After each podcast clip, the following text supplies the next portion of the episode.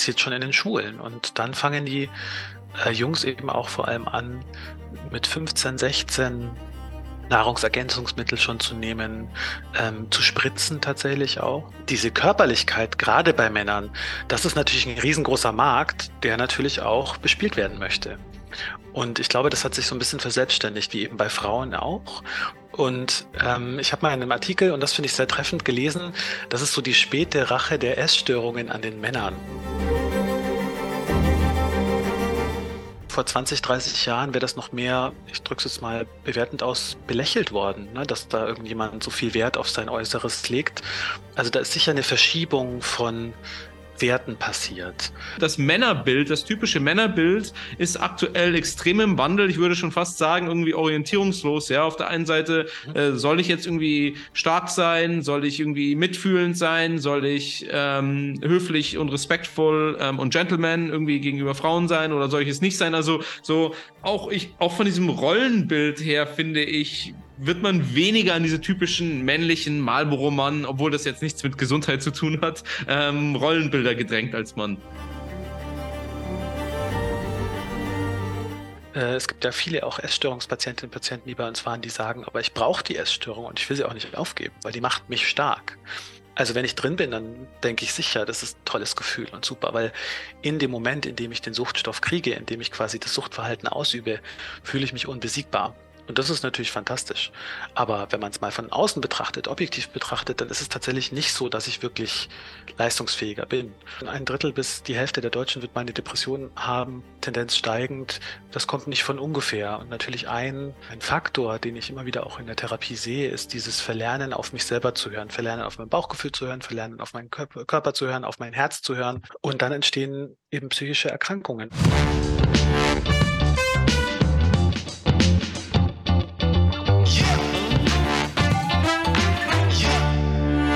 Diese Show wird gesponsert von Freeletics. Fitnesstraining hebt unser Leben auf ein neues Level.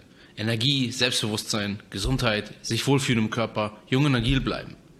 Den meisten von uns fällt es aber enorm schwer, eine solche Routine aufzubauen. Die Motivation fehlt, die Workouts fühlen sich schlecht an, der Plan passt sich nicht an, der Erfolg stellt sich nicht ein. Aber es ist möglich, gesund und fit zu sein und sein Leben zu genießen. Für alle, die bereit sind, ein paar Minuten ihres Tages zu investieren, um eine entschlossene, lebenslange Trainingsroutine zu entwickeln, bietet Freeletics einen simplen Lifestyle, personalisierte Trainingspläne und datenbasierte Erkenntnisse, um deine Erfolgswahrscheinlichkeiten zu maximieren und dabei Spaß zu haben.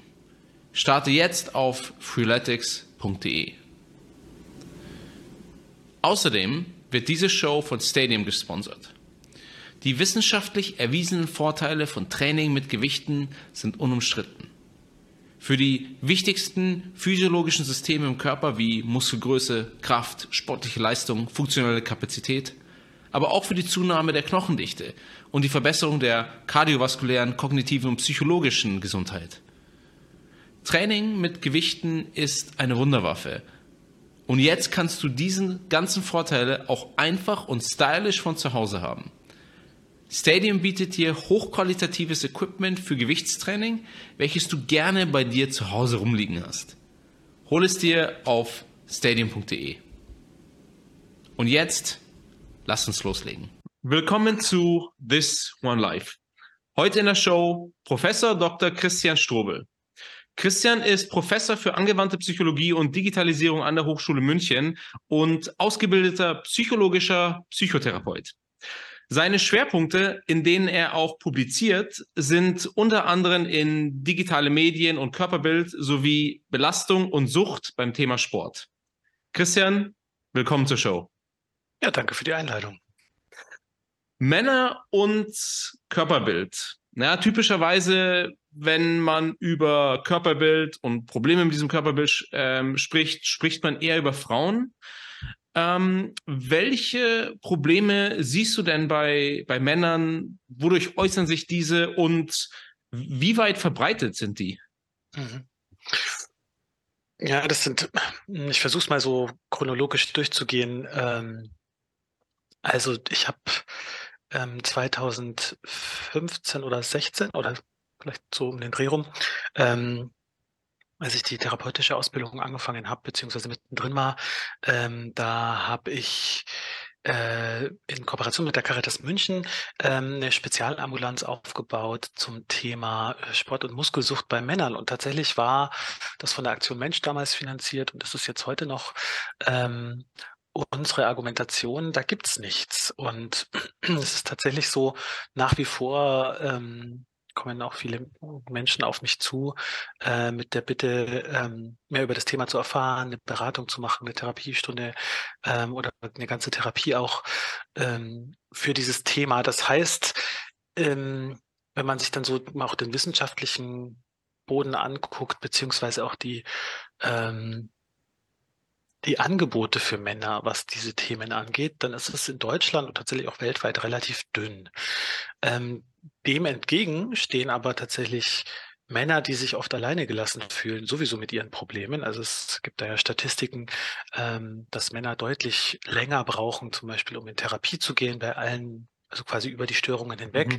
Frauen sind da deutlich schneller, die sind so sozialisiert, dass sie mehr über Gefühle sprechen, mehr Schwäche sich zugestehen können, würde ich jetzt mal auch behaupten.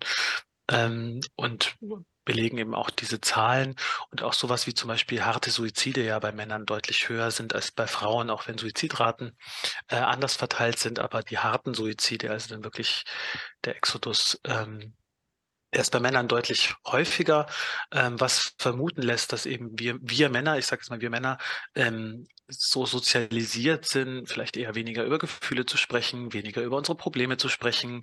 Ähm, bei mir gab es noch, als ich aufgewachsen bin, diesen Spruch, ein Indianer oder ein Mann kennt keinen Schmerz. Also nicht mal, dass mhm. wir Schmerz fühlen, aber nicht drüber sprechen, sondern wir kennen den nicht mal. Also so, so stark muss man schon sein.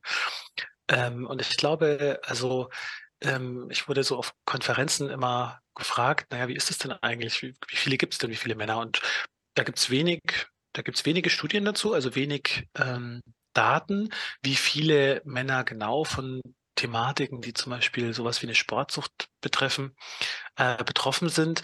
Gerade zum Beispiel bei der Muskeldysmorphie und Sport- und Muskelsucht, also dem zwanghaften Streben nach einem guten Körper, dem zwanghaften Sport machen, variieren die Zahlen tatsächlich also ganz absurd mit einer ganz großen Spannweite von 5 bis 25 Prozent, je nachdem, wo man hinguckt. Also es gibt aller Männer? Je nachdem, in welche Populationen man guckt, in welche Altersgruppen man guckt. Und es variiert ganz, ganz stark. Also es gibt eine sehr aktuelle Studie mit argentinischen Studierenden, und das, da wird es schon schwierig, ne, weil das gilt natürlich für argentinische Studierende, Männer zwischen, ich glaube, 19 und 25. Und da war die Prozentzahl so bei sieben Prozent, was für psychische Erkrankungen enorm ist. Mhm. Ähm, und das ist wirklich das klinische Bild. Alles, was so subklinisch ist, ne, was quasi, es tut mir nicht gut, aber ich mache es trotzdem, aber ich bin noch nicht völlig fertig und habe Belastungsbrüche und alles Mögliche. Das wird da überhaupt nicht erfasst, sondern wirklich das klinische Vollbild und diese subklinischen Phänomene, also quasi, dass Personen darunter leiden, aber eben noch nicht psychisch erkrankt sind, sondern vielleicht so ein bisschen versuchen, noch selber klarzukommen. Das wird überhaupt nicht erfasst. Das heißt, da kann man wirklich davon ausgehen, dass deutlich mehr Menschen zumindest problematische Verhaltensweisen zeigen, die für sie eigentlich auch schon schädlich sind. Was, ich meine, 5 bis 25 Prozent, egal wo man jetzt ist, auch wenn man an einem niedrigeren ähm, Rand davon ist, wenn er jetzt sagt, okay, das ist jetzt wirklich nur die klinischen, ähm, heißt das an sich ein Problem damit haben, mir geht es nicht gut damit, ist ja nochmal eine deutlich höhere Zahl. Ähm, ich hätte jetzt intuitiv vermutet, dass sie geringer ist, diese Zahl. Ähm, wo, woran liegt es, dass ähm, Männer in diese Art von ähm, Problemen wirklich reinfallen. Denn ich meine, äh, so typischerweise sagt man ja jetzt mal ganz salopp ausgesprochen, Schönheit, äh, die Frauen müssen schön sein, die Männer müssen erfolgreich sein. Ja, so das ist ja zum Beispiel so dieses typische alte Rollenbild und klar, das verändert sich, ähm, das verändert sich extrem stark und ähm, so sollte das auch nicht sein. Ja, aber so, ähm, wenn man zumindest Mating Preferences, also was finden Menschen gut, ähm, wenn sie sich einen Partner aussuchen, dann ist das tatsächlich in Daten auch sehr stark hinterlegt. Das ist eben bei Männern Männern mehr um ähm, Äußeres und bei Frauen tatsächlich mehr um sozioökonomisches ähm, geht. W warum dann trotzdem diese hohe Anzahl an Problemen? Und erlaube mir so eine Schachtelfrage noch hin hinzuzufügen. Was ich mir auch vorstellen könnte, ist, ein, also, dass der Umgang damit auch sehr schwerfällt, ist, weil es kann ja sein, dass ich mich nicht wohlfühle damit und es mir schwerfällt, aber ähm, ich weiß ich nicht, einigermaßen gut aussehe, weil ich ja irgendwie ja trotzdem eine, eine, eine Sportsucht habe. Das heißt, irgendwo ist es auch schwierig, diese Balance zwischen, hm, ganz geil, irgendwie sehe ich, sehe ich nicht schlecht aus und kriege vielleicht auch positives Feedback dafür, aber auf der anderen Seite, scheiße, mir geht's nicht gut dabei. Mhm. Mhm. Ähm, hm, ich versuche mal jetzt auch den ersten Teil zu beantworten, dann den zweiten. Ähm, Woran liegt das? Beziehungsweise, warum müssen wir Männer auch gut aussehen? Ich glaube erstmal, dass es sozial akzeptierter ist. Entschuldigung. Ich glaube erstmal, dass es sozial akzeptierter ist, ähm, sich sehr stark mit Körperlichkeit und Muskeln und sowas zu beschäftigen. Also ähm, ich habe mal an einer Schule gearbeitet als Lehrer eine Zeit lang und da haben wir so gewichtelt und die ganzen Jungs haben sich so Muskelaufbaupräparate und diese Whey-Shakes und irgendeinen neuen Shaker und so geschenkt. Es gab einen einzigen Jungen, der, glaube ich, nichts für Fitness bekommen hat. Alle anderen haben sich wirklich ähm, für Fitness eingedeckt. Also ich glaube, es ist wesentlich akzeptierter. Ich kann mir vorstellen, vor 20, 30 Jahren wäre das noch mehr, ich drücke es jetzt mal bewertend aus, belächelt worden, ne? dass da irgendjemand so viel Wert auf sein Äußeres legt. Also da ist sicher eine Verschiebung von Werten passiert. Ähm, ich glaube, dass also das kann man jetzt vielleicht niemandem direkt zuschreiben, irgendeiner Fitnessindustrie oder so, das möchte ich gar nicht machen. Aber ähm, diese Körperlichkeit, gerade bei Männern, das ist natürlich ein riesengroßer Markt, der natürlich auch bespielt werden möchte. Und ich glaube, das hat sich so ein bisschen verselbstständigt, wie eben bei Frauen auch. Und ähm, ich habe mal in einem Artikel, und das finde ich sehr treffend gelesen, das ist so die späte Rache der Essstörungen an den Männern. Weil Frauen wurden quasi in den 90ern alleine gelassen mit diesem ganzen, mit quasi einer Modeindustrie, die diktiert hat, dass Heroin-Schick das neue Schön ist. Und da ist natürlich ein kräftiger Markt auch dahinter, ne, mit den ganzen Klamotten, mit den ganzen Diäten, bla bla bla. Ähm, und das wurde jetzt erstmal 20 Jahre lang oder 30 Jahre lang aufgearbeitet mit allen möglichen Präventionen, die wir gemacht haben. Und aber bei mir war zum Beispiel noch, ähm, als ich in der Schule war, war Essstörungsprävention, die Jungs haben schulfrei. Also wir hatten drei Freistunden, während die Mädels Essstörungsprävention bekommen haben. Ich habe nie gehört, dass es Essstörungsprävention gibt. Abgesehen davon, ne? also wir hatten quasi Glück in unserer Schule und ich habe früher dann, also jetzt im Moment mache ich das leider gar nicht mehr, aber früher habe ich äh, viel Essstörungsprävention gemacht, bin ich in die Schulen und habe mit denen gesprochen. Ähm, und das war toll, aber es gab nach wie vor einfach wirklich viele Mädels, vor allem, die eine Essstörung hatten und mittlerweile auch Jungs. Also ich weiß noch, ich habe dann mit so zwölfjährigen Jungs habe ich das auch mal gemacht und da haben die meisten gesagt, dass sie sich als zu dick und zu hässlich empfinden.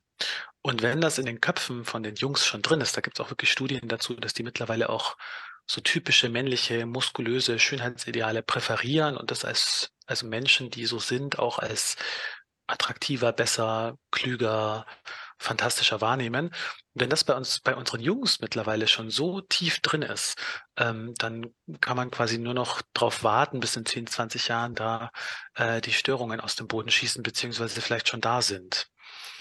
Genau, und ich glaube, es ist eine Kombination aus, wir als das starke Geschlecht ähm, und du musst stark sein, weil sonst bist du, ich habe da so Begriffe gehört wie ein Spargel oder halbes Hemd oder diese ganzen Sachen.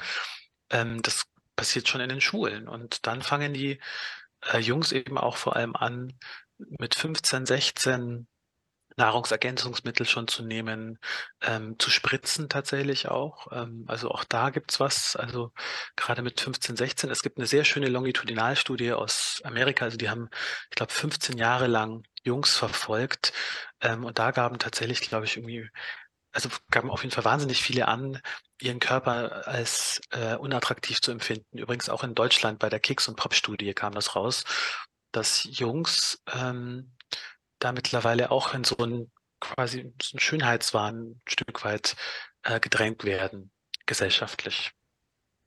Ändert sich das? Also ist das ein Trend, der fortläuft oder ändert sich das jetzt? Also mir sind zwei Sachen in den Kopf gekommen, als du das erzählt hast. Das eine ist ähm, Stichwort Social Media und ich, ich will jetzt beileibe nicht auf Social Media nur einbashen, reinhauen, weil das ist im Endeffekt ein Tool, so wie man das verwendet, ähm, kann es einem sehr viel Gutes und sehr viel Schlechtes tun. Aber es ist mhm. natürlich schon so, dass ähm, es einem schwerfällt, Social Media irgendwo auch nicht, also aufzumachen und nicht irgendwie das perfekte Schönheitsideal an jeder Ecke irgendwo ähm, zu, zu, zu sehen. Das bekommt viel Aufmerksamkeit. Ich bekomme, ich habe das Gefühl, dass jeder so gut aussieht und jeder so einen Körper irgendwie hat, außer, außer mir. Also das ist, das war so der eine Gedanke, den ich habe.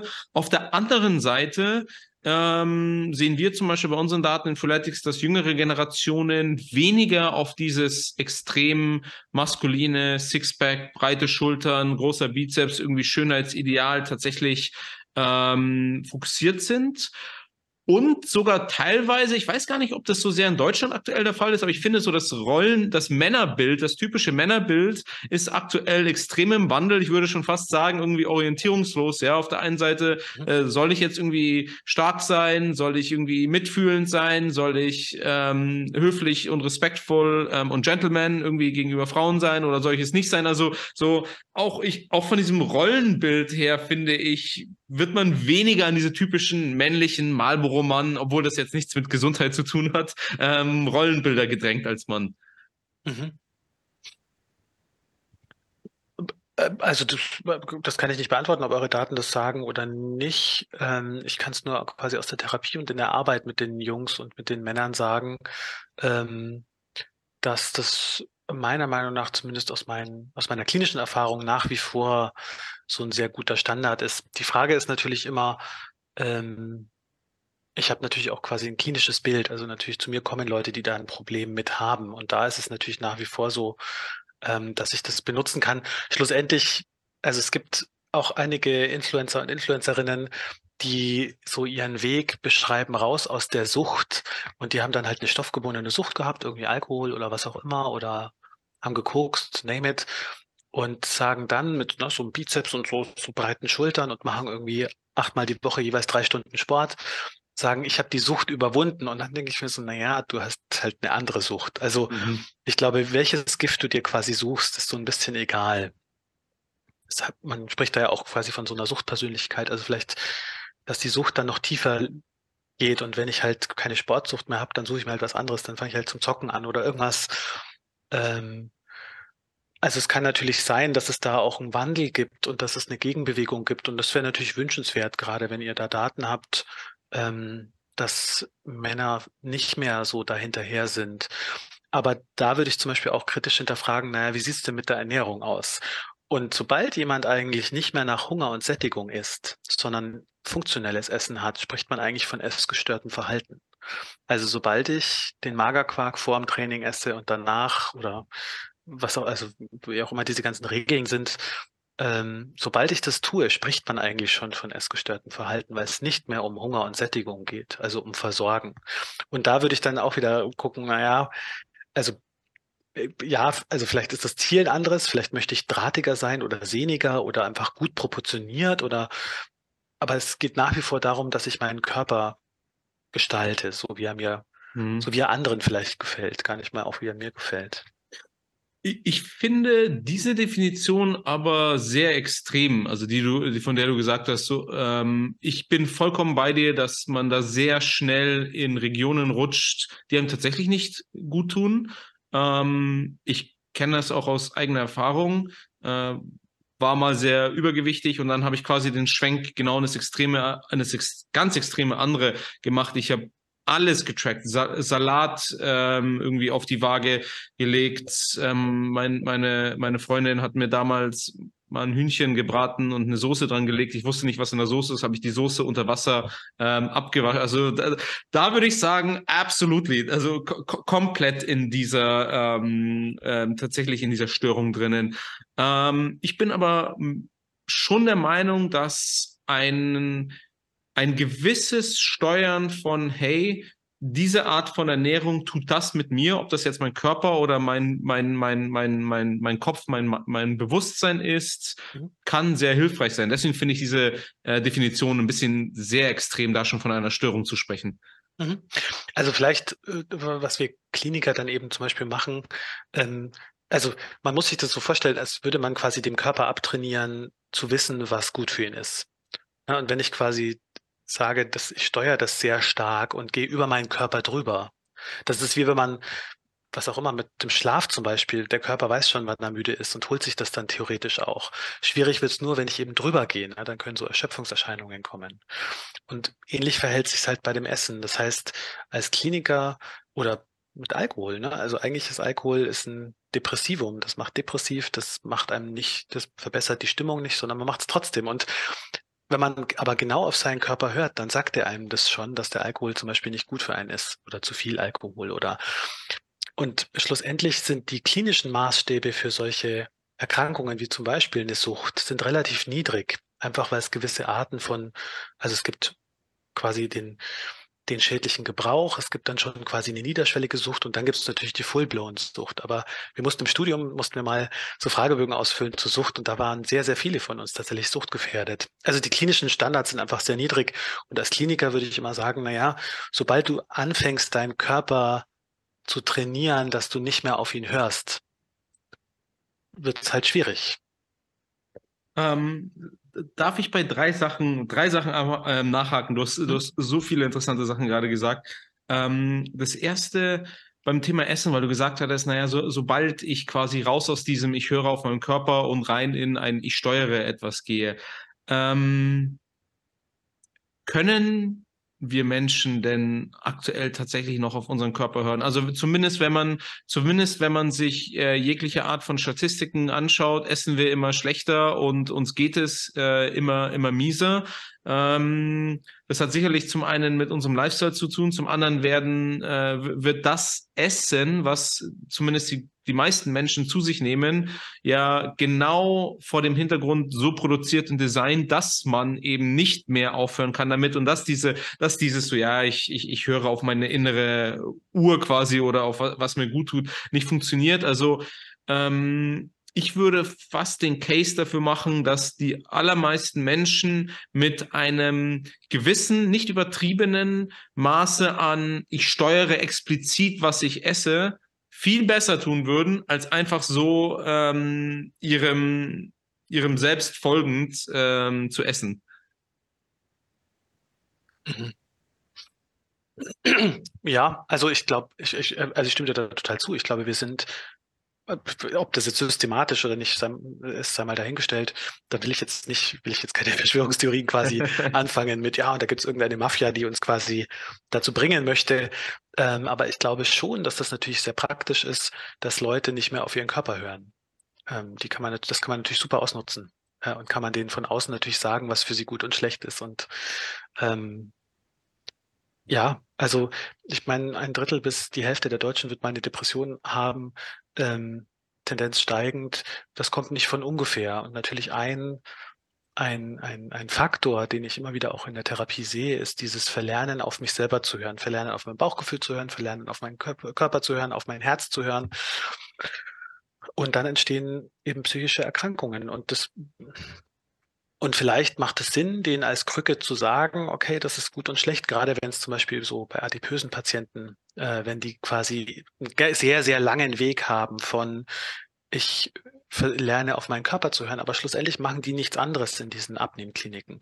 Also mhm. da wird mhm. erstmal natürlich ein Essensregime aufgebaut, ein Sportregime aufgebaut, aber es geht schon darum, dass ich dann aus der Klinik raus, weil sonst nehme ich da, da nach der Klinik natürlich gleich wieder zu.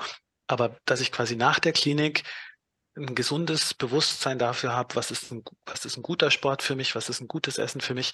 Gleiches auch bei den Essstörungen, gleiches auch bei den äh, Sport oder bei den Verhaltenssüchten. Quasi so ein wieder diese Stimme zu hören, die einem sagt, das ist es nicht gut für dich. Typisch beim Sport. Ähm, wenn ich irgendwie merke, ich habe einen 60-Stunden-Tag, dann bevor ich meine Sporttasche packe, überlege ich mir nochmal, sag mal, ist das jetzt gut für dich? Oder, oder ist es gerade zu viel und du machst lieber einen Spaziergang? Und wenn mein Körper dann sagt, ey, Spaziergang wäre besser, du bist ganz schön platt, dann mache ich den auch und gehe eben nicht in Sport und übersäuer und es geht mir schlecht und so eigentlich war es zu viel. Ähm, woran, woran merke ich denn wirklich, also anknüpfend daran, woran merke ich wirklich, ob ich mich jetzt schon in der, auf der negativen Seite quasi der, der, der, der Disziplin, der Motivation, der mir ist es wichtig, befinde. Denn meine, meine Hypothese ist, dass irgend, also ein bisschen Sucht, also ein bisschen Sucht kann dir schon fast helfen. Klar, so wenn du das als Sucht titulierst, dann drückst du damit auch irgendwo aus, dass du keine Kontrolle mehr darüber hast und dass dir das ähm, etwas Schlechtes tut. Mhm. Gleichzeitig ist es ja so, dass ähm, wenn ich meine Energie in positive Bahnen lenke und ich da dann eben positives Feedback drauf bekomme und das fühlt sich gut an und deswegen mache ich das irgendwie gerne weiter, dass ja auch ein, ein Antrieb für etwas sehr Gutes für mich sein kann. Also wie merke ich, wenn ich über diese Grenze gegangen bin und braucht man nicht so ein bisschen Sucht in, in, in Bereichen, um wirklich erfolgreich zu sein? Ähm, brauche ich Sucht, um wirklich erfolgreich zu sein, würde ich sagen, nein. Also ich würde sagen, dass Sucht dich eher daran hindert, wirklich erfolgreich zu sein, sondern das ist ja dann oft mal, also ich kenne das jetzt zum Beispiel nur so aus der, aus der Arbeit, wenn Leute so wie verrückt sich zu Tode arbeiten, dann ist es in, in den wenigsten Fällen wirklich produktiv, sondern so mit 70, 80 Prozent heißt ja, es ist so ein, quasi ein gutes Maß. Das heißt, so eine Sucht, wo das sich wirklich verselbstständigt und es nur noch darum geht, das zu machen. Ich würde eher tatsächlich sagen, dass Sucht meine Leistung reduziert. Und das ist tatsächlich auch das, was die Patientinnen und Patienten dann sagen, ähm, dass es ja auch gar keine Gains mehr gibt, sondern eigentlich kämpfen die so ein bisschen gegen Windmühlen und es funktioniert gar nicht mehr, sondern runter vom Gas und gesund Sport machen würde eigentlich den Kick bringen. Also irgendwann mal mhm. hat der Körper ja einfach keine Ressourcen und keine Kraft mehr, da noch mehr Muskeln aufzubauen, wenn ich irgendwie knappe 1000 Kalorien esse, aber drei Stunden am Tag Sport mache, dann habe ich keinen Muskelzuwachs. Irgendwann, das, also wo, wo soll das denn hernehmen? Und ähm, ja, und insofern würde ich sagen, pff, äh, würde ich wahrscheinlich so ein bisschen kritisch sehen. Es kommt einem aber so vor. Also gerade wenn man süchtig ist, kommt es einem so vor, dass man es möchte. Also dann, dann äh, es gibt ja viele auch Essstörungspatientinnen und Patienten, die bei uns waren, die sagen, aber ich brauche die Essstörung und ich will sie auch nicht aufgeben, weil die macht mich stark. Also wenn ich drin bin, dann denke ich sicher, das ist ein tolles Gefühl und super, weil in dem Moment, in dem ich den Suchtstoff kriege, in dem ich quasi das Suchtverhalten ausübe, fühle ich mich unbesiegbar. Und das ist natürlich fantastisch. Aber wenn man es mal von außen betrachtet, objektiv betrachtet, dann ist es tatsächlich nicht so, dass ich wirklich leistungsfähiger bin. Und ja, genau. Also, und ähm, die zweite Frage, was war das? Das ist sie gerade noch im Kopf, jetzt habe ich sie vergessen. Ähm, das, das, war, das war die Frage, woran, woran merke ich, dass ich, ah. ähm, dass ich quasi über, über den hier tut's du noch gut rüber, rübergefallen bin. Weil manchmal, man, weil manchmal, ähm, nur, nur um die Frage noch, ähm, noch ganz kurz zu erweitern, ich glaube schon auch, dass es eine Art von Superpower im Leben ist, auch manchmal Sachen zu tun, die man nicht unbedingt jetzt in der Sekunde machen möchte. Also dieses so Delay Gratification. Ich möchte es jetzt eigentlich nicht machen, aber es hilft mir langfristig, deswegen mache ich es. Also wie, wie kann ich das beibehalten, aber nicht auf die negative Art äh, rüber, äh, auf diese negative Sucht rüberfallen? Oder wann merke ich, mhm. zum, wie merke ich zumindest, wenn ich darüber mhm. gefallen bin? Mhm. Also ich glaube, dieses Delay of Gratification, was das wichtig ist, dass ich den, den negativen Impact davon trotzdem noch spüre. Und das haben ja dann oftmals Patientinnen und Patienten, also Leute, die wirklich Probleme damit haben, verloren. Mhm. Also dass ich diese Erschöpfung zum Beispiel, die dann entsteht, nicht mehr merke. Und das ist ja bei allen möglichen Erkrankungen. Also Burnout kann man ja auch nehmen, wenn ich in der Unternehmensberatung arbeite und mal pushen kann und mal zwölf Stunden machen kann oder das geht mir so, wenn ich zwölf Stunden arbeite, dann muss ich mich bewusst auf die Couch legen, um wieder zu spüren, dass ich gerade ganz schön fertig bin. Und wenn ich das aber verliere, dann wird es, glaube ich, kritisch. Und quasi die Frage, wie, also wie, wie überprüfe ich bei mir, ob das eine Störung ist oder nicht, dann sage ich dem Patienten immer, meine Störung kommt von Stören. Wenn sie es nicht stört, ist es, also ist es erstmal keine Störung. Wir können ja mal gucken. Und wenn es, aber meistens gibt es irgendwas dann im Leben, was noch so klein ist, wo, wo die dann sagen würden, hm, ja, ehrlich gesagt, da merke ich schon. Ich kann nicht mehr auf den Geburtstag, weil ich da irgendwie keine Torte essen möchte. Mhm. Und äh, meine Freundin, mein Freund möchten Radfahren gehen am Wochenende und ich kann nicht, weil da Leg Day ist. Und ich habe schon irgendwie ausgemacht, dass ich da irgendwie drei Stunden lang dies und jenes mache. Oder ich werde krank und habe eine Grippe. Und mir ist es für mich unaushaltbar, mal zwei Wochen oder drei Wochen sogar Pause zu machen. Du kennst das ja. Also, ne, wenn du mit Leuten arbeitest, die Sport machen, da gibt es die, die sagen, okay, blöd, aber ist halt jetzt so. Und da gibt es die, die sagen, oh Gott, drei Wochen auf keinen Fall, die dann runterhandeln oder dann irgendwie krank in den Sport gehen, sich eine Herzmuskelentzündung einfangen, dann irgendwie auf der Not, in der Notaufnahme landen oder so.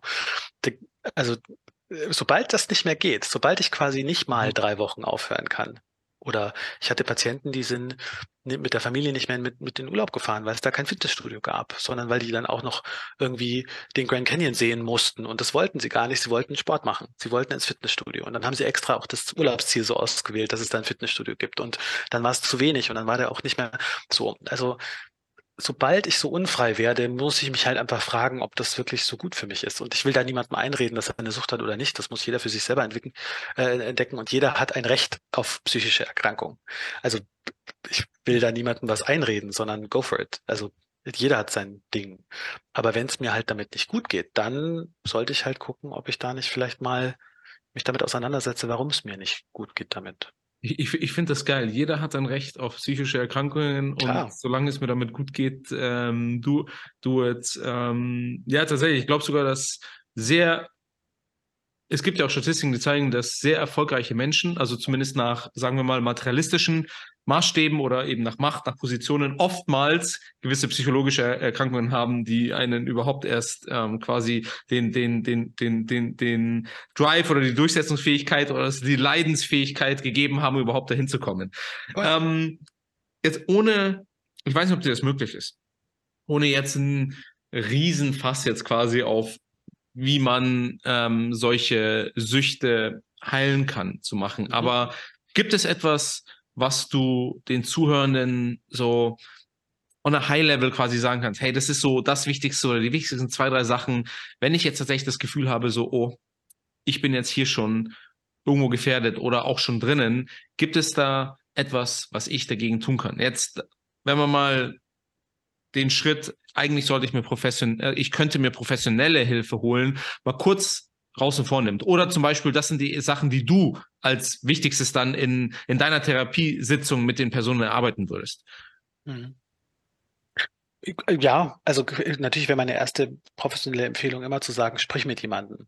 Also sprich mit jemandem, äh, such dir Hilfe, aber wenn das natürlich nicht geht oder wenn das nicht jemand nicht möchte, ähm, es gibt ja auch ganz viel Material im Internet. Also ich würde mich erstmal schlau machen. Ich würde mir erstmal Informationen holen. Ähm, so Selbsttests sind natürlich immer schwierig im Internet, aber zumindest Informationen holen, vielleicht mit Freunden, mit Angehörigen sprechen. Ähm, das ist auf jeden Fall erstmal eine große Entlastung für die Leute. Was ich natürlich immer auch empfehle, sind so typische ähm, dritte Welle der Verhaltenstherapie-Methodiken. Meditation, Achtsamkeit ist ja mittlerweile überall. Das sind natürlich tolle Techniken, wie ich irgendwie den Stress rausnehme oder wie ich so eine Achtsamkeit für mich zurückbekomme. Ähm, ja, aber sonst würde ich tatsächlich immer sagen, mit, mit anderen sprechen. Und das Erste, was ich in der Therapie, wenn es wirklich, wenn das Kind in den Brunnen gefallen ist und die Leute sehr krank sind oder es ihnen sehr schlecht geht, dann versuchen wir wirklich so direkt an der Verhaltensebene anzusetzen und zu sagen, okay, wo kannst du dir vorstellen, mal einen Tag lang keinen Sport zu machen? Also radikal einfach das Pensum reduzieren hilft schon. Das ist ja bei Süchten immer so.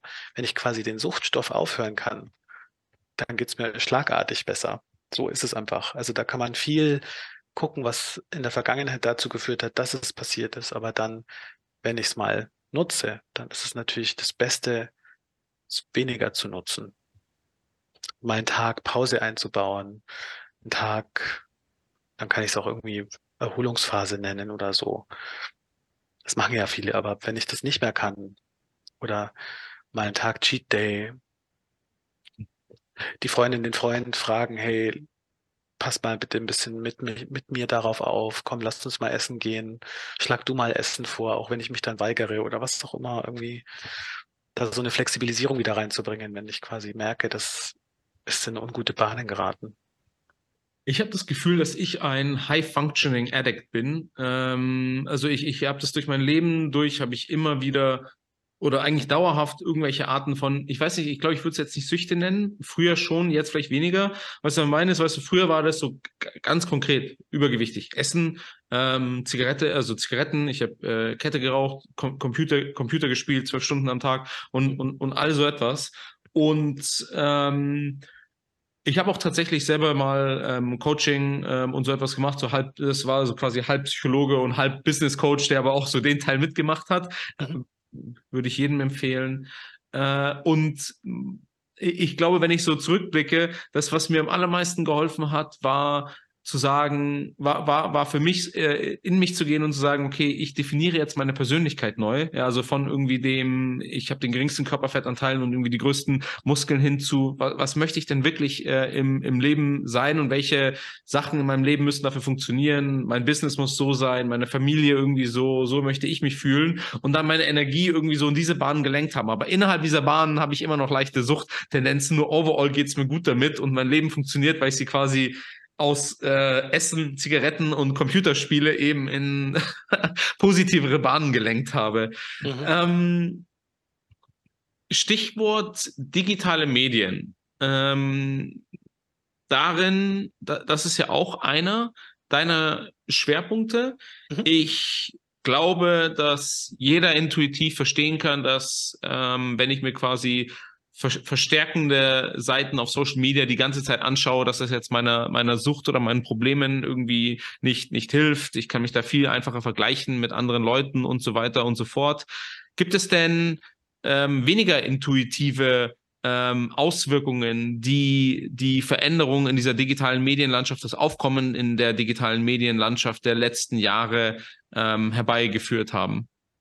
Mhm. Ähm, also ich glaube auf jeden Fall in der Corona-Pandemie hat es ein Stück weit schon geholfen, soziale Kontakte aufrechtzuerhalten. Das Problem ist aber tatsächlich, das sind keine echten sozialen Kontakte oft gewesen. Das war so TikTok oder Instagram oder irgendwas.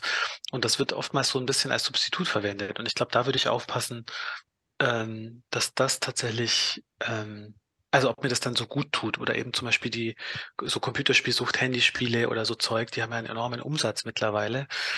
Ähm, das, da, da ist natürlich auch viel Schaden, der da entstehen kann, ähm, bei quasi einer, einer Schlechtnutzung von diesen Kanälen. Also ich glaube, es ist wichtig, die Leute zu, mit so diesem typischen Schlagwort Medienkompetenz, aber eben quasi Medienselbstkompetenz, also so ein bisschen zu verstehen, was macht es denn mit mir, wenn ich also das, das ist bei den Studierenden auch so, wie oft mir das geht, dass ich mir denke, Mike, leg halt dieses Handy weg. Also muss ich jetzt zum fünften Mal sagen. Und das ist äh, also ich glaube, die Leute, ich versuche dann auch, ne, so in der klinischen Psychologie unterrichte ich dann auch eben, dass zum Beispiel, es gibt Studien, dass sozialphobische Tendenzen zugenommen haben bei Leuten, die eben sehr viel auf ihr Handy gucken, wenn sie in die U-Bahn gehen oder irgendwie sich sozialen Situationen aussetzen. Also ich glaube, viele Leute, und da geht es mir auch so, ne, wenn ich nicht die ganze Zeit darüber lesen würde, dann ich bin da völlig auch dabei, ähm, dann würde ich gar nicht verstehen, was das mit mir macht, wenn ich vier Stunden in Social Media abhängen und mich die ganze Zeit vergleiche. Ich habe nur so ein Gefühl von Unzufriedenheit dann irgendwann mal und weiß gar nicht, woher es kommt. Und ich glaube, da gibt es viel, also ich hatte viele Patientinnen und Patienten, gerade während der Corona-Pandemie, gerade so 13, 14, 15-Jährige, die dann depressiv geworden sind und gesagt haben, ich habe eigentlich gar keine Lust mehr zu leben. Und die haben eigentlich nur noch online gelebt. Und da dann wieder rauszukommen und mit Freunden wieder was zu machen und wieder Hobbys zu entdecken. Und wirklich, es war so schön, als ich weiß noch, eine 14-Jährige, die hat dann irgendwann mal gesagt, und auf dem Weg in die Schule, da lese ich jetzt seit zwei, drei Wochen ein Buch und es macht richtig viel Spaß und ich brauche gar kein Handy mehr. Und das ist schön. Cool, dass sie so, also, dass sie in der Therapie irgendwie so weit gekommen ist, dass sie nicht die ganze Zeit nur am Daddeln ist, sondern merkt, also es nicht mehr macht und dann sogar merkt, dass es ihr damit viel besser geht, sich mit sich selber zu beschäftigen und auch irgendwie eine Ruhe zu haben und eine schöne Beschäftigung und nicht wie so ein Eichhörnchen links und rechts schnell im nächsten Bild zu verschwinden, im nächsten Video zu verschwinden. Und ich glaube, ich will das nicht verteufeln, aber ich glaube, da kann man sehr schnell sehr tief fallen. Was, welche, welche sind die größten Gründe oder Trigger, die du so in deinem praktischen, in deiner praktischen Erfahrung siehst, warum Menschen so tief in dieses Social Media, also den, den negativen Aspekt von Social Media fallen, weil er kann ja auch mhm. posi sehr positive Aspekte haben. Mhm. Mai, und das ist halt, ja, also ich, also ich, ich meine, ich gehe jetzt, ich gehe jetzt mal von mir aus. Ähm, also für mich ist es ganz klar, meine Gefühle nicht anzugucken. Ne? Also ich kann natürlich entweder mich, Also Verdrängung meinst du? Ja, klar, wie bei einer Sucht, ne? Also quasi ich, ich kann, ich kann mir halt meine Gefühle angucken oder ich kann halt mein Handy nehmen und scrollen. Und schlussendlich, wenn man dann mit den Patienten das zum Beispiel macht, das, oder die Studis, wenn die mal äh, ihr, ihr Handy weglegen sollen, dann sind die plötzlich total unruhig. Aber diese Unruhe, die war schon immer da. Die ist halt nur nicht da, wenn ich mich ablenke. Aber die ist, die ist immer da. Die ist halt nur nicht spürbar quasi. Also Und ich würde schon sagen, dass Ablenkung der aller, allergrößte Faktor ist. Ablenkung vor Langeweile. Ne? Also das ist doch mal schön, Langeweile auszuhalten und sich dann kreativ überlegen zu müssen, was mache ich eigentlich? Mal wieder Freunde anzurufen, was auch immer. Nee, sondern ich kann auch die Langeweile bekämpfen, indem ich mir noch irgendein Video von irgendeinem Schmarrn angucke, den ich in einer Stunde wieder vergessen habe. Und ich glaube, dieses Ablenkungsding, das ist riesengroß mit digitalen Medien. Und da einfach ein Bewusstsein zu bekommen und zu sagen, ah, ich lenke mich gerade ab. Was will ich mir denn da gerade nicht angucken? Das ist halt wichtig und ich glaube, dass ich eingeschlossen mache das viel zu wenig. Darf ich da eins hinzufügen? Ich hatte, ähm, das war ein super spannendes Gespräch. Ich hatte ein Gespräch mit einem ähm, UX-Designer von, von, äh, von, von Meta. Ähm, und äh, ich meine, es ist jetzt wahrscheinlich nicht sonderlich neu, dass diese, äh, dass die Social Media Apps so designt sind, dass du so viel wie möglich Zeit darauf verbringst. Aber ein Trigger, der mir gar nicht so bewusst war, obwohl Shame on Me das schon irgendwo in meine professional, äh, meinen professionellen Bereich irgendwo reinfällt, ist der Zusammenhang ähm, der der Dopaminwippe. Also ähm, wie wie er das wie er das erklärt hat, ist, dass da gibt es unterschiedliche psychologische Trigger, die irgendwie in die Social Media Apps eingebaut werden. Aber einer eben davon ist, dass ähm, dadurch, dass du da so durchscrollst und du kannst quasi unendlich scrollen und, und du siehst Sachen, die dich irgendwie entweder ähm, aufregen oder animieren oder wohlfühlen lassen oder nicht, aber dadurch, dass du eben so etwas siehst, aber auch vor allen Dingen dadurch, dass du nie genau weißt, was bei dem nächsten Swipe kommt. Mhm. Das ist so ein psychologischer Trigger, der, der ähm, Dopamin in deinem, in deinem, äh, in deinem Gehirn freisetzt. Mhm. Und ähm, hier kommt jetzt eigentlich äh, das, das, was mir äh, neu war in dem Bereich, und zwar habe das auch, hab das auch nochmal nachgelesen, verifiziert. Ähm, Dopamin im Kopf, also im Kopf die Regionen, die Glück und Schmerz verarbeiten, sind sehr nah beieinander. Und das heißt, äh, dieses Dopaminsystem ist wie eine Wippe. Ähm, je mehr ich auf die eine Seite gebe, also zum Beispiel Dopamin, Glück, ich fühle mich gut, desto mehr versucht der Kopf das danach auszugleichen ähm, und du fühlst dich sozusagen schlecht. Jetzt ist es kein Problem, wenn du einen kleinen Dopaminausschuss gibst, ja, danach ähm, gibt der Körper dir quasi so einen kleinen Gegen, also dein Kopf einen kleinen Gegenpush, passt alles äh, super. Je mehr du aber auf die eine Seite der Wippe drauflegst, also je öfter, jetzt in diesem Beispiel, je länger ich bei Social Media war, je länger ich quasi immer wieder so einen kleinen Dopaminausschuss bekommen habe, je mehr ist es so, dass wenn ich dann tatsächlich irgendwann mal das Handy weggelegt habe, diese Wippe so sehr aus dem Gleichgewicht draußen ist, dein, mhm. dein Kopf versucht das, aus, das auszugleichen und du eben dich deswegen so scheiße danach fühlst, wenn du irgendwie vier Stunden lang auf Social Media gescrollt hast. Und das aber dann leider wieder dazu führt, dass du ja dann eigentlich wieder das Handy in die Hand nehmen möchtest, damit du dich wieder besser fühlst. Und was dann das Problem ist, dass wenn du das dauerhaft machst, dass dein, dass dein Baseline, also dein, dein, das Level, was du dann im Durchschnitt hast, nach unten gesenkt äh, nach, nach unten gesenkt wirst, also du prinzipiell unglücklicher wirst. Ähm, mhm. Das ist schon eine relativ also was, was relativ drastisches, äh, was, was dabei rauskommt. Mhm. Und das ist ja der Effekt, den wir zum Beispiel bei Süchtigen oder Ex-Süchtigen sehen. Das Problem ist tatsächlich, also diese, diese Transmitter, wie zum Beispiel eben Dopamin und so, die haben ja quasi so Ansatzstellen, also diese äh, Rezeptoren. Und diese Rezeptoren, die bildet dein Körper aus. Wenn die aber mal da sind, dann kriegst du die nicht mehr weg oder nur ganz, ganz, ganz langsam. Das heißt, wenn du halt gewohnt bist, viel Dopamin quasi im Körper zu haben, dann hast du viele Rezeptoren und dann brauchst du aber auch quasi viel, damit es wieder einen Effekt auslöst. Und das ist ja typisch, was eigentlich alle Süchtigen beschreiben, dass du immer mehr Stoff brauchst. Mhm. Und du dann nicht mehr, also du, eben wenn du mal irgendwie Raucher warst, dann weißt du, dass du, dass es sehr, sehr, sehr schwer möglich ist, dann von 20 Zigaretten auf drei zu kommen. Entweder ganz oder gar nicht, aber quasi so ein bisschen ist schwierig. Ja, und der Scheiß bleibt immer irgendwo hängen. Du bist immer so halb, halb, also so musst immer aufpassen, dass du nicht, nicht, nicht wieder zurück, äh, nicht wieder zurück reinrutscht. Dein, dein Körper merkt, merkt sich das. Ähm, jetzt noch Momente, ja. Wirklich, ähm, manchmal. Siehst du Unterschiede? Ich meine, ich weiß nicht, ob du das bei deinen, bei deinen, ähm, quasi bei deinen Coaches sozusagen so mitbekommst, ähm, also die, die zu dir kommen, aber ich finde ja, und das ist jetzt Bro Science, ja, anekdotisch, aber äh, ähm, es, es gibt ja, es, es gibt irgendwie Gefühl für mich Menschen, die extreme Schwankungen in ihrem Dopamin und wie sie sich fühlen Level haben und Leute, die eher so auf einer, auf einer Baseline sind. Ich, ich gebe da mal ganz gerne mich und meine Frau als Be als Beispiel. Meine Frau kann sich sehr über Sachen freuen, kann aber auch sehr irgendwie unglücklich sein über, über Sachen und ähm, in, in den Phasen, wo sie sich sehr freut, beneide ich sie, weil ich bin nicht so als Person. Ich hab, bin eigentlich immer so relativ ähnlich drauf, weder so super geil noch irgendwie, noch irgendwie ähm, mega schlecht. Und meine Hypothese ist tatsächlich, dass sogar, also für mich unintuitiv ähm, die Leute, die eher so auf einer Baseline sind, äh, öfters zu Süchten neigen, weil wenn dann mal etwas bei denen es schafft, dieses Dopamin-Level irgendwie aus diesem, aus diesem so, ich fühle mich halt immer so irgendwie okay rauszutriggern, ist es umso ähm, besonderer ähm, für, für diese Personen. Äh, irgendeine Ahnung davon? Ist es vollkommener Quatsch, was ich sage, oder kannst du nicht sagen? Also wenn's, wenn du das bei dir beobachtest, cool. Ich weiß nicht, ob es quasi für alle so zutrifft. Ich würde zum Beispiel schon sagen, dass die Menschen, die ich so erlebt habe mit Süchten, dass das eher die sind, die ein bisschen emotional unregulierter sind. Also ne, jeder ist ja irgendwie anders mit seiner Emotionsregulation. Und wenn du sagst, Mai, ich bin eher so in einer gesunden Baseline und es gibt jetzt nichts, was mich so von links nach rechts schleudert und deine Frau dann eher anders ist, dann, ich glaube, da ist, da ist man unterschiedlich. Ich würde aber tatsächlich aus, so aus meiner klinischen Erfahrung eher tendenziell sagen, dass die Leute, die emotional unregulierter sind, zum Beispiel das Trinken anfangen oder das exzessive Sport machen oder so anfangen, weil die das so ein bisschen als Emotionsregulationsstrategie auch benutzen. Das heißt, mir geht's schlecht und dann geht's mir sehr schlecht. Und damit ich da wieder rauskomme, fange ich quasi das Trinken an, damit ich zumindest das nicht mehr spüre.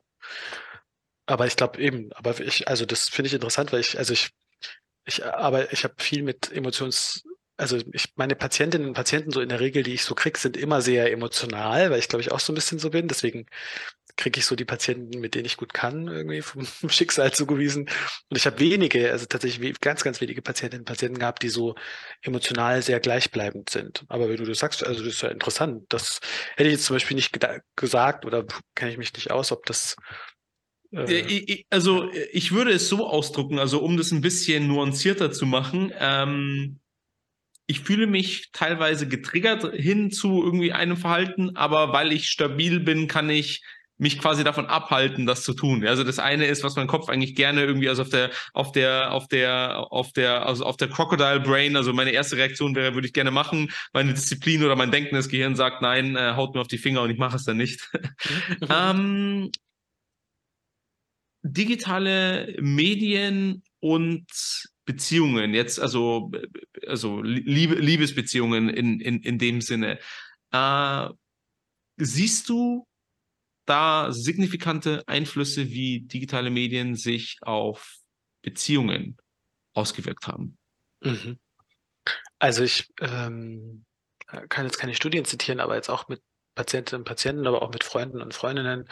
Ähm, anekdotisch kann ich auf jeden Fall sagen, ähm, dass die Leute deutlich beliebiger geworden sind, beziehungsweise das ist ja auch dieser Effekt, den auch die, so wie du diesen Meta äh, äh, beschrieben hast, die natürlich, die natürlich auch von solchen digitalen Medien ausgenutzt werden, allgemein so dieses das Tor zu einer unendlichen Welt. Und ich würde schon sagen, dass das, und das ist ja oft zitiert, schon auch in Studien oft zitiert, ähm, quasi dieses Gefühl, was zu verpassen, den noch besseren Menschen eigentlich noch nicht gefunden zu haben. Und das merke ich schon immer wieder, wenn ich zum Beispiel, also ich komme aus Donauwörth, wenn ich dann so irgendwie mit Leuten wieder aus Donauwörth Kontakt habe, ähm, da war das, also auch gerade wenn die schon so ein bisschen älter sind, die haben super funktionierende Beziehungen und ich spreche dann auch mit denen, na, und wie, wie läuft's denn? Und ähm, manchmal, wenn wir uns gut kennen, so habt ihr noch Sex und alles. Also ich bin da schon sehr offen und frage dann erstmal so, wie läuft denn die Beziehung? Ähm, und dann sagen die, nee, super, eigentlich passt alles. Und irgendwie schaffen die das, äh, da so eine Beziehung aufrechtzuerhalten und die stellen das gar nicht in Frage. Also das ist nicht so, und das, ich weiß nicht die, da gibt es sicher auch mittlerweile andere, aber ich habe so das Gefühl, damals, äh, das sind also 50, 60-jährige Leute, damals gab es das alles halt noch nicht. Da hat man halt nicht die nächste, da konnte man nicht vergleichen, sondern das war halt eine Partnerin, Partner und der war gut genug. So. Und mit dem arrangiere ich mich dann. Und ich glaube schon, dass das ein Effekt ist, den diese ganzen Dating-Seiten, aber auch Social Media und so ähm, schon auf uns haben, dass ich mir denke, naja, aber also so ganz optimal ist unser Sexualleben nicht. Und eigentlich wünsche ich mir noch diesen Fetisch gerne erfüllt und das kann meine Partnerin oder Partner mir nicht geben. Oder äh, eigentlich hätte ich gerne jemanden, der so und so ist oder ich möchte mal so und so sein und und ja, ich glaube schon, dass das dann einfacher zugänglich ist mit so digitalen Welten. Da, darf ich dir eine Hypothese von mir nennen und ähm, du sagst mir, ähm, wie sehr das Schwachsinn ist oder wo das vielleicht ein bisschen, äh, oh Gott, wo das, wo das ein bisschen, wo das ein bisschen trifft. Nee, es geht sehr, sehr, also es ist sehr nah an dem, was, was du gerade gesagt hast. Und zwar, ähm, und das sind, ich meine, meine Beobachtungen. Ich habe keine Studien, Daten, gar nichts dazu. Deswegen ist es auch hier wieder Brow Science äh, Gefahr. Ähm, ich habe ich hab schon das Gefühl, ähm, dass in unserer Gesellschaft jetzt es deutlich schwieriger geworden ist, langfristige Beziehungen zu führen und das irgendwie auch seltener getan wird, beziehungsweise es sehr, sehr es viel schwieriger geworden ist, überhaupt erstmal einen Partner zu finden, auf dem man, mit dem man langfristig zusammen ist. Und eine der Gründe, war, war, warum, aber äh, ist genau das, was du gesagt hast. Ja, es gibt so viel Auswahl, aber ähm, meine Begründung, also warum diese Auswahl so das Problem ist, ist leicht anders. Und zwar ähm, hat man irgendwo sehr gutes Quote gelesen. Ich kann mich leider nicht mehr dran erinnern, wer es war, aber ähm, im Prinzip ging es darum, dass ähm, Verliebtsein ein Gefühl ist und Liebe ein Commitment ist. Ja, also eine Entscheidung. Äh, und das Problem in, in, in Verliebtsein, ja, also was sich irgendwie geil anfühlt und Schmetterling im Bauch und man hat irgendwie dreimal am Tag Sex. Das Problem von da zur Liebe ist, dass eben dieses Gefühl äh, nimmt ganz automatisch, muss es nach irgendeiner, nach einer gewissen Zeit ab.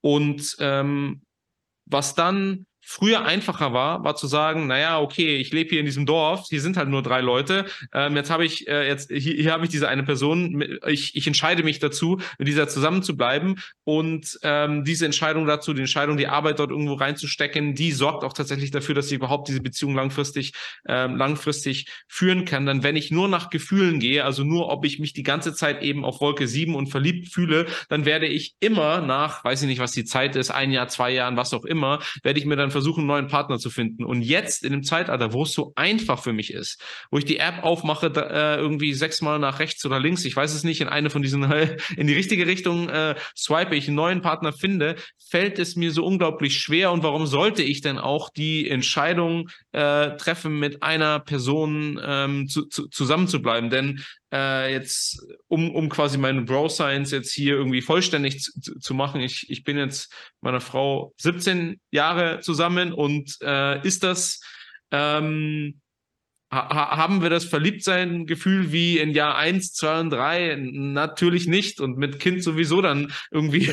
es gibt auch noch andere, äh, andere Bereiche in der Beziehung, die mehr, die mehr Zeit benötigen. Aber ähm, diese, wir haben einmal diese Entscheidung äh, getätigt, dass wir das jetzt zusammen machen wollen. Und klar gibt es irgendwie interessante Optionen links und rechts, aber die sind einfach für mich aus dem System ausgeschlossen und es gibt mir so viel Peace of Mind und ähm, ich halte jetzt mal eben die Klappe, so deine Gut Reaction zu meiner, mhm. äh, zu meiner Hypothese.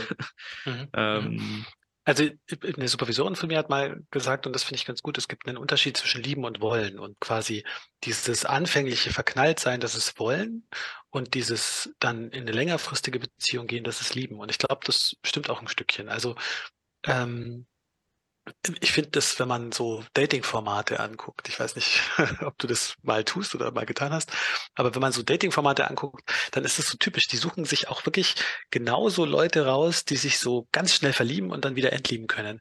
Und da merkt man ganz schnell, wie diese Definition von Liebe, wie die so, wie die so draufspringen, dann sind die, also das es kommt, es kommt einem so vor, wenn die dann sprechen, als wäre, als wären die schon jahrelang zusammen und treffen dann die schwerwiegende Entscheidung, dass sie nicht mehr zusammen sind. Aber das ist ja effektiv wahrscheinlich innerhalb von sieben Stunden oder so passiert, dass sie dann einen kurzen trinken und dann mit dem anderen rumknutschen und dann sagen, ah, eigentlich passt es nicht mehr so zwischen uns. Also nee, es hat noch, es hat noch gar nicht angefangen, irgendwie zu, also ihr wart noch nicht mal aneinander dran, sondern das war quasi, also ihr könnt gar nicht gucken, ob es passt, sondern es ist, ich glaube, das ist schon deutlich beliebiger geworden. Und eben wie du sagst, ich glaube, dieses, dieses Daten und dieses Aufregende und dieses, das ist natürlich auch so ein Wollengefühl, so ein tolles Gefühl. Und ich will das irgendwie mehr. Und ich, also ich, ich verstehe total, was du sagst, wenn du sagst, naja, in so einer langfristigen Beziehung, das gibt mir irgendwie so eine Ruhe und Stabilität, weil darum geht's ja oftmals auch nicht um so eine Kurzlebigkeit. Deswegen, also würde ich das schon sagen, dass das Sinn macht, ähm, dass da Leute auch vielleicht manchmal so ein bisschen süchtig danach sind und von einem auf den anderen. Und das ist ja das Tolle an diesen Dating-Formaten. Deswegen guck, gucken das ja viele Leute, weil das ist ja genau dieses Gefühl, ne? dieses, oh, das ist so toll und dann, oh, und dann eigentlich betrügt sie ihn schon mit dem und dann muss sie mit ihm sprechen und dann ist alles, das ist natürlich super aufregend, aber es wäre, ne, also es wäre natürlich auch langweilig, wenn die quasi alle zufrieden und glücklich wären und sagen würden, oh ja, super, das ist ein Mensch, den lerne ich kennen, sondern die spielen ja genau eben mit diesen großen Gefühlen und dieser Sucht und diesem Wollen und diesem Begierde und so. Ähm, zwei, zwei Fragen dazu. Ich würde die einfach mal nennen, dass du sie beide gehört hast, dann können wir uns äh, die erste einen und dann der anderen irgendwie äh, widmen. Also die eine Frage wäre, wenn, wenn jetzt eine Person im Datingmarkt ist und die trifft jetzt auf diese, auf, naja, zumindest die Gefahr dieser Kurzlebigkeit und man lässt sich gar nicht jetzt wirklich ein auf, auf die Leute und so weiter.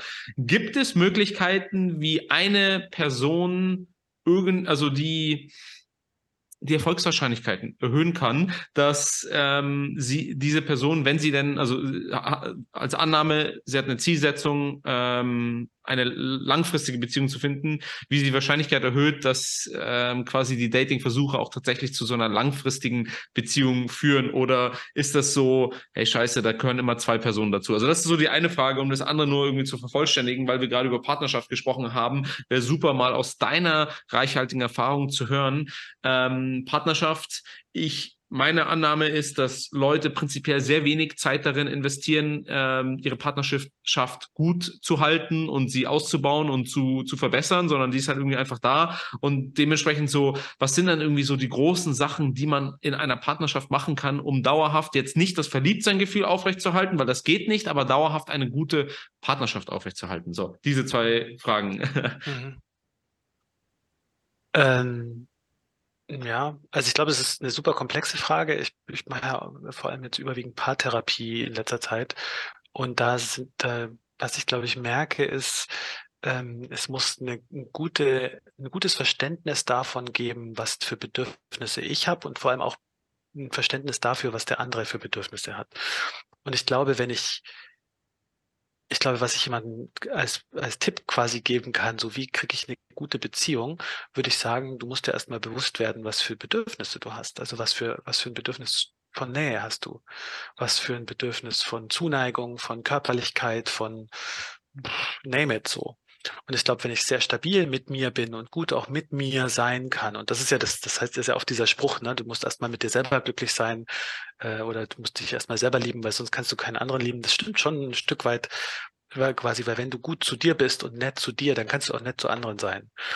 Und ich glaube, das wäre so der zweite Punkt, den ich jemandem mitgeben würde.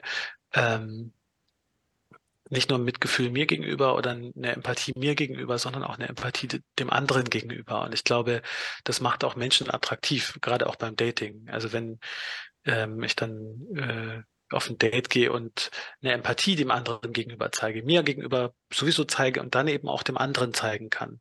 Ich glaube, das ist, das ist eine gute, ein guter Ansatzpunkt, wie so Dating auch gelingen kann. Gut bei mir bleiben, gut mit mir sein und dann kann ich auch beim anderen bleiben und gut zum anderen sein. Ist ein bisschen abgedroschen, aber so, ja, würde ich schon sagen. Was hältst du von ähm, Management deiner Beziehung? Ich nenne gleich ein Beispiel dafür. Ähm,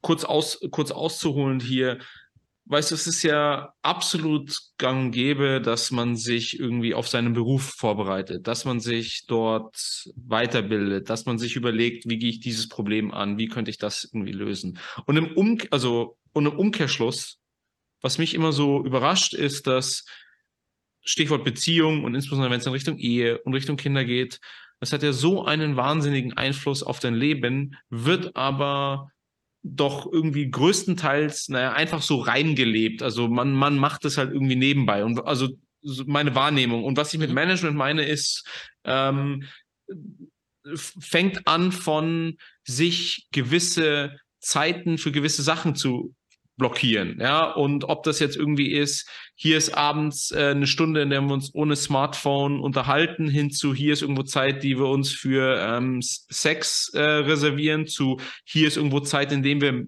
tatsächlich das Management irgendwie machen. Wer holt hier irgendwie die, die, Kinder ab? Was, was machen wir da am Wochenende? Kannst du da irgendwie XY machen? Solche Themen hinzu ähm, hat gut funktioniert. Ich habe mir mal überlegt, hey, für das, für das nächste, äh, für das für die nächste Date Night mit meiner Frau, es gibt doch irgendwie so einen Blog an Fragen. Das sind die Fragen. Wenn du diese X Fragen, ich weiß nicht, waren es 40 oder was auch immer, wenn du die deiner, oder so oder so etwas, ja, also wenn du die einem gegenüberstellst und der sie quasi offen und empathisch also ähm, beantwortet, dann verliebst du dich in die Person. Einfach mal zum Spaß neu gemacht. Also hm?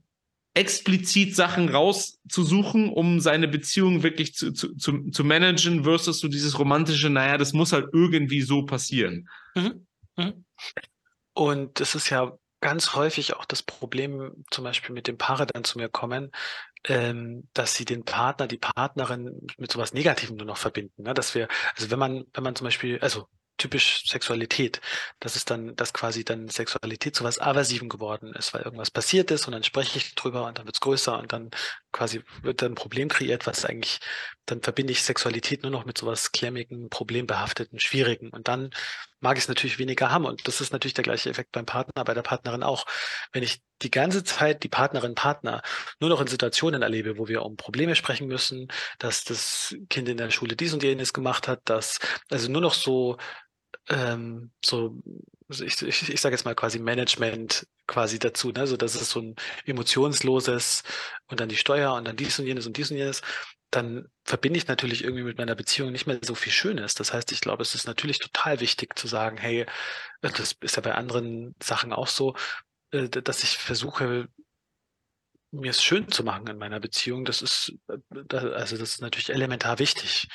Ähm, und deswegen ist es natürlich eine schöne Idee zu sagen, hey, wir haben beide irgendwie wenig Zeit und wir sind beide ganz schön eingespannt und lass uns doch irgendwie diesen Donnerstagabend, machen ja viele Paare dann irgendwie, da kommt eine Nanny oder ein Nanny ähm, und managt quasi das Kind und wir können dann Quality Time in unserer Beziehung haben. Und das ist natürlich eine schöne Idee, erstmal zu sagen, ähm, wir räumen uns da Platz für eine schöne Erfahrung mit uns und dann Stück für Stück fange ich dann vielleicht auch wieder an, die Partnerin, den Partner wieder positiver zu besetzen und nicht nur, äh, das ist die, die mir vorschreibt, was ich zu essen habe und was ich, dass ich das Kind abholen muss und dass ich so, sondern das ist die, die, mit der ich im Kino gelacht habe, mit der ich irgendwie beim Ausgehen witzig eine witzige Zeit hatte, in der ich so und dann besetze ich natürlich diese Person total positiv. Also deswegen ist es eine super, sicher eine super Idee. Ja.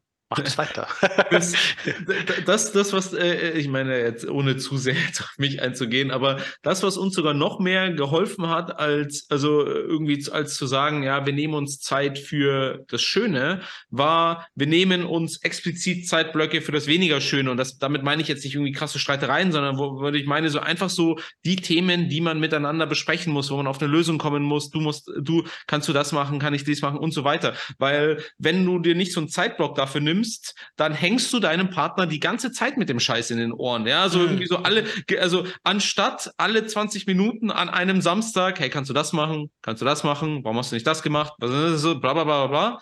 Nimm dir eine halbe Stunde. Jeder weiß, dass in diesem Ding machen wir Management Inc. Mhm. und dann ist das, dann, dann ist es weg und man kann den Rest irgendwie mhm. ver, äh, Zeit verbringen, ohne dem anderen eben mit diesen negativen Sachen auf den Sack zu gehen. Also das mhm. war noch fast, äh, fast geiler und und die Frage, wie wichtig ist dir das jetzt gerade? Weißt du, wenn man sich streitet und äh, äh, jetzt ein blödes Beispiel, ja, hier Garten, was, was, was machen wir in dem Garten? Wie wichtig ist es mir? Mir ist der Garten wahrscheinlich eine 3 auf einer 10. Meiner Frau ist es eine 9 auf einer 10. Okay, komm, dann, dann, dann mach du, ja. Bei mir ist es bei der Autowahl vielleicht wichtiger. Mhm, mhm. Aber ist ja cool, weil ihr benutzt ja quasi den gleichen Effekt, ne? Also quasi ihr, ihr besetzt eure Beziehung wieder mit mehr Positiven, weil ihr quasi das Negative äh, so externalisiert, also quasi sagt, okay, wir haben dafür einen Zeitslot und dann ist das quasi nicht mehr so ein elementar wichtiger Teil unserer Beziehung, sondern es hat auch Raum wieder für ein gutes Miteinander. Und das stimmt auf jeden Fall. Ähm, oftmals, gerade in der Paartherapie, geht es halt darum, ähm, eine gute Kommunikationskultur zu schaffen, auch für die aversiven Themen. Dass die eben nicht die ganze Zeit so rumlungern, sondern dass ich wirklich Aha. explizit auch Mhm. Bedürfnisse ansprechen kann, die zu kurz kommen, explizit auch sagen kann, das nervt mich jetzt und dass es da auch Raum dafür gibt. Also es ist sicher eine tolle Intervention, die ihr da macht. Themen gehen ja nicht weg. Naja, Ähm, gar nicht. Was, was, was, was bedeutet Glück für dich im Leben und bist du glücklich? Mhm. Also ich glaube, das ist jetzt die recht spirituelle Antwort, aber ich, also für mich bedeutet Glück im Leben, dass ich das Gefühl habe, genau da zu sein, wo ich sein soll. Ähm, und das habe ich total, ich muss es wirklich sagen. Also ich ähm, kann wirklich sagen, dass ich für mich ein sehr erfülltes Leben habe und wirklich, auch wenn ich Montag in die Arbeit gehe oder so, dass ich mir manchmal, ich kann mir nicht, ich verstehe gar nicht, wieso Leute mir Geld dafür zahlen, weil es mir so viel Spaß macht. Also ähm, ich kann auf jeden Fall sagen, dass ich, glaube ich, wirklich, wirklich glücklich bin ähm, in dem, was ich tue. Also deswegen so eine, so ein, das Gefühl zu haben, richtig an der Stelle zu sein, wo ich bin und dass irgendwie mein Leben zu mir passt. Und ich nicht irgendwie durch, und ich hatte da jetzt, also es ist nicht so, dass mir das alles irgendwie von vornherein so super, also gar nicht. Ich komme wirklich aus, aus quasi aus, aus einer Geschichte, wo ich sehr wenig Gespür dafür habe, was irgendwie zu mir passt und was irgendwie passend für mich ist. Ähm, aber das kann ich wirklich sagen und ähm, dass ich echt sagen, ja, dass ich sagen kann, ich habe mein Leben für mich so gestaltet, dass es für mich total super gutes Leben ist. Und das würde ich sagen, das ist für mich Glück. Gute Freundschaften, ähm, guten Job, gute Beziehung, also es ist alles. Wie, wie viel, wie viel davon, was du jetzt gerade sehr inspirierend gesagt hast, ist, weil du tatsächlich an der besten Stelle im Leben bist, in der du gerade sein könntest? Und wie viel davon ist auch Mindset zu sagen, das hier ist die Stelle, in der ich am Leben bin. Und ja, ich kann Ziele haben, aber ähm, ich, so dumm es sich anhört, sehe die Stärken in dem, wo ich gerade bin. Und deswegen ähm, fühle ich mich auch an der richtigen Stelle. Mhm, mhm. Ich habe gestern ein Interview mit Jennifer Coolidge gesehen und die hat einen tollen Satz gesagt. Die meinte, ihr Vater hat immer gesagt, Character is fate. Also quasi dein, deine Persönlichkeit bestimmt dein Schicksal. Und ich finde, das stimmt total. Also ich weiß gar nicht, ob das so richtig zu trennen ist, dass man quasi an einer Stelle ist, an der man zufrieden ist. Wenn man vorher unzufrieden ist, wird man nicht plötzlich zufrieden. Ich glaube, quasi, wenn du, wenn du so deine Persönlichkeit ähm, eine Persönlichkeit hast oder zumindest eine persönliche Einstellung hast, die positiv auch ist oder die optimistisch ist oder die auch mit Problemen gut umgehen kann oder die auch achtsam ist oder ich glaube, das ist einfach ein, ein ständiger Entwicklungsprozess und ich sage nicht, dass ich da irgendwie, dass das bei mir abgeschlossen ist, auf keinen Fall. Also ich habe natürlich auch Tage, wo ich mir denke, oh Gott, ähm, gar keine Lust. Ähm, aber ich glaube schon, dass es sehr, sehr lohnenswert ist, quasi an der persönlichen Einstellung oder Haltung zu arbeiten und dann automatisch passiert, dass ich in Situationen komme, in der ich, in denen ich zufrieden bin. Und das meint eben, also das fand ich einen total coolen Satz von Jennifer Coolidge, weil die eben gefragt worden ist mit diesem, bist du glücklich in deinem Leben und passt gerade. Und sie meinte, sie versucht halt einfach immer, ähm, ein guter Mensch zu sein und dann kommt sie auch in Situationen, in denen es ihr gut geht. Und das finde ich stimmt. Also ich glaube, so dieses, so wie du in den Wald reinrufst, du kommst zurück. Und ich glaube, das ist so, so ganz verbunden miteinander, diese innere Haltung, innere Einstellung und bin ich zufrieden in der Situation, in der ich bin und komme ich auch in Situationen, die zufriedenstellend für mich sind. Character is Faith. Ähm, ich finde, das ist eine tolle Stelle, um, um, um dieses Gespräch zu beenden. Äh, Christian, vielen Dank dafür. Es hat mir sehr viel Spaß gemacht und ich wünsche dir weiterhin alles Gute. Danke, ja, hat mir auch sehr viel Spaß gemacht und dir auch alles Gute.